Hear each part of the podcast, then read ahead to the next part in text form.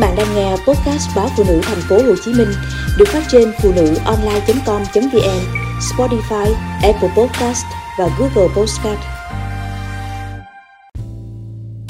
Lối thoát của chính tôi Có lẽ với mọi người, ly hôn là thoát khỏi một người chồng không tốt. Nhưng với tôi, ly hôn lại là lối cho tôi thoát khỏi những sai lầm của chính mình. Bây giờ, sau 10 năm ly hôn, khi đã là một con người khác, tôi mới thật sự thấm thía. Ngày đó, khi anh yêu cầu ly hôn, tôi như phát điên. Tôi biết mình không thể sống thiếu anh, không phải vì tình yêu mà vì tôi đã quá quen lệ thuộc, đã có đến 13 năm sống nhờ vào anh. Lấy chồng sinh con ngay sau khi tốt nghiệp đại học, tôi không đi làm, chỉ ở nhà trông con đứa thứ hai ra đời, lại nối tiếp thời gian ở nhà của tôi. Tôi cảm thấy mình mất khả năng tự lập và quen với ý nghĩ vợ ở nhà chăm sóc gia đình, còn chồng là trụ cột lo kinh tế. Nghĩ đến việc phải ra ngoài đối mặt với chuyện cơm áo gạo tiền là tôi thấy sợ.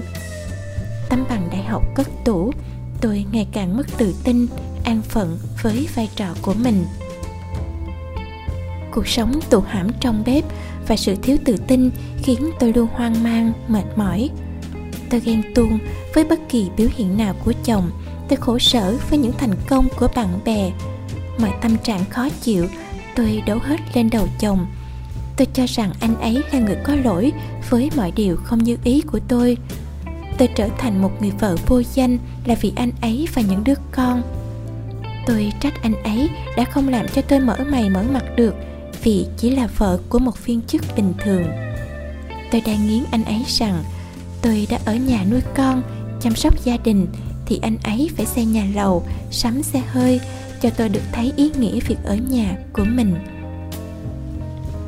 Chồng tôi đã làm đủ mọi cách để thay đổi tâm trạng của tôi. Anh khuyên tôi đi làm, không phải là để kiếm tiền, mà để mở rộng tầm nhìn, mở rộng nhận thức. Nếu không thì hãy đi học gì đó thậm chí làm công tác xã hội cũng được để mở rộng giao tiếp. Nhưng tôi vẫn cứ co mình lại, tránh né mọi đề nghị của anh. Tôi muốn anh phải cảm thấy anh là người có lỗi với tâm trạng xấu của tôi, với sự bất hạnh, thiệt thòi mà tôi phải gánh chịu. Anh càng xuống nước, tôi càng làm tới. Hãy anh có vẻ buồn hay khó chịu là tôi làm tình làm tội cả nhà tôi biết anh rất sợ điều đó, sợ con cái phải chịu đựng những cơn thần kinh của tôi. 12 lần tôi viết đơn ly hôn để dọa anh. Anh không ký, tôi cầm tay bắt anh ký. Tôi biết anh yêu con, tôi biết anh cảm thấy mình có trách nhiệm với tôi, nên tôi hành hạ anh cho thỏa mãn lòng ích kỷ của mình.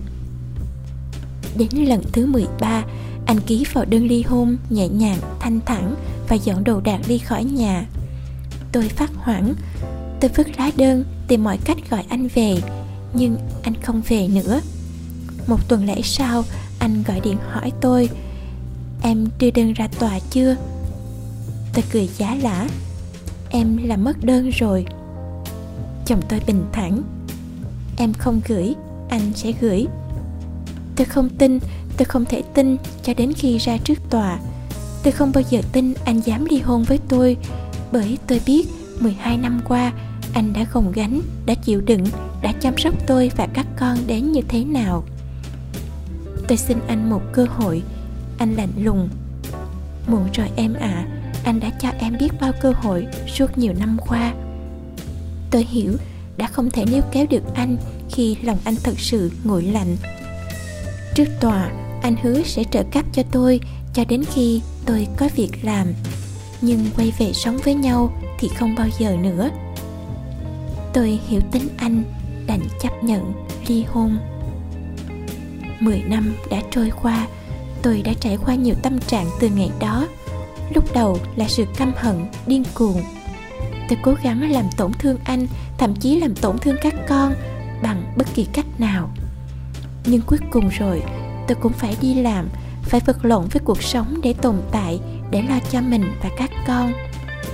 Tôi nhẹ dần, tỉnh dần và đến một lúc tôi hiểu ra sự ích kỷ của mình ngày trước. Lòng hận thù vì bị bỏ rơi tan biến. Bây giờ tôi đã tự đứng trên đôi chân của mình, đã hiểu được giá trị của hạnh phúc. Tuy có muộn màng, nhưng sự thay đổi đó đã mang đến cho tôi một hạnh phúc khác và sự bình yên, thanh thản.